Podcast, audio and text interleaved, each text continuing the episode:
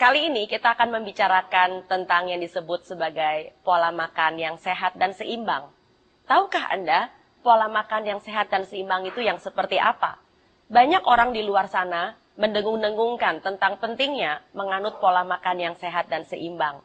Tapi sayang sekali, banyak orang suka tidak paham bahwa yang disebut dengan pola makan yang sehat atau makanan yang sehat itu bukan semata-mata hanya sekedar tidak mengandung pengawet dan tidak mengandung pewarna. Para pemirsa, yang paling mengerikan belakangan ini yang membuat kita semua menjadi prihatin adalah banyak sekali penyakit yang disebut dengan penyakit yang tidak ditularkan atau sekarang di WHO disebut sebagai non-communicable disease itu disebabkan oleh akibat gaya hidup dan terutama adalah pola makan yang salah. Ketika orang saya tanya, apa sih tujuannya Anda makan? Banyak orang memberikan jawaban yang beraneka ragam. Di antaranya adalah seperti karena saya pengen kenyang, karena saya pengen sehat, supaya tetap bugar. Padahal tujuan orang makan sederhana sekali, yaitu untuk bertahan hidup. Bukankah demikian? Untuk bisa bertahan hidup, maka apa yang kita makan, Anda dan saya makan, harus sesuai dengan apa yang badan kita butuhkan. Apa itu makanan yang sesuai? Yang makanan yang sesuai adalah makanan yang disebut dengan makanan yang sesungguhnya atau yang disebut sebagai real food. Real food mempunyai banyak sekali kriteria.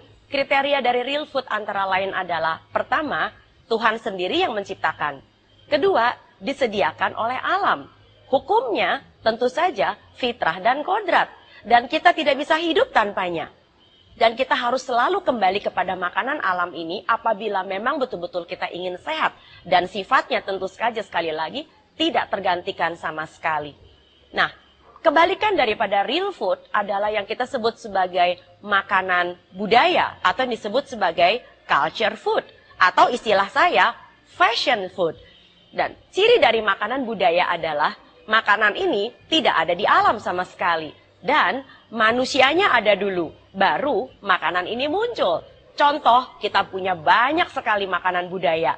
Dari yang Anda masak sehari-hari di rumah, dari wisata kuliner yang Anda nikmatin setiap saat keliling Indonesia, sampai dengan makanan-makanan ajaib yang disukai oleh anak-anak dengan berbagai rasa, berbagai bentuk, dan mempunyai nilai dagang atau ekonomi yang sangat tinggi.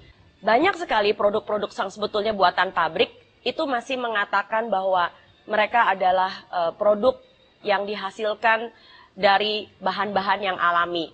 Tapi satu hal pesan saya yang perlu Anda ingat, sealami apa pun, apabila sudah melalui banyak sekali proses, bahkan bisa hidup di atas rak selama sekian bulan, bahkan sekian lama, sekian tahun, bahkan mempunyai masa tenggang atau yang suka disebut sebagai masa kadaluarsa yang begitu panjang, maaf, maka produk itu tidak bisa disebut sebagai sehat lagi. Karena jelas cara pengawetannya pun sudah mempunyai eh, tahapan-tahapan. Uh, Contoh misalkan, mengawetkan tidak selalu dengan menambahkan zat kimia. Bisa juga dengan melalui proses pemanasan, penambahan gula, bahkan penambahan garam.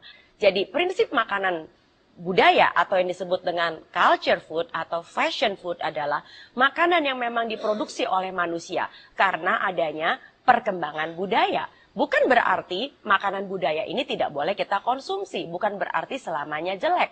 Tetapi banyak orang terlalu fokus kepada makanan budaya sehingga dia meninggalkan makanan yang sebenarnya.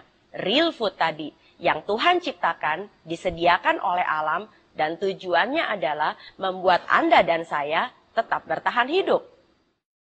Jadi sekali lagi yang disebut dengan makanan yang sehat adalah makanan yang semakin mendekati bentuk aslinya di alam. Apa itu contohnya? Banyak sekali yang kita miliki di Indonesia. Jadi apa pun yang kita makan, kalau betul-betul masih semakin dekat dengan bentuk aslinya seperti di ini, seperti yang Anda lihat di sini misalkan dari bentuk buah, ada yang bentuknya sayur, tentu itu akan semakin sehat. Semakin mirip, semakin sehat makanan yang semakin mendekati bentuk aslinya di alam. Indonesia kaya sekali dengan contoh-contohnya. Bukan sekedar hanya sekedar istilah orang asing yang disebut sebagai raw food atau makanan mentah, tapi kita juga punya menu yang sudah memang sudah kita buat di Indonesia. Contoh, kita mempunyai yang namanya kredok, kita mempunyai asinan Betawi, kita punya yang disebut dengan terancam. Nah, itu adalah salah satu contoh dari beberapa menu Indonesia yang bisa kita makan sebagai makanan yang sehat.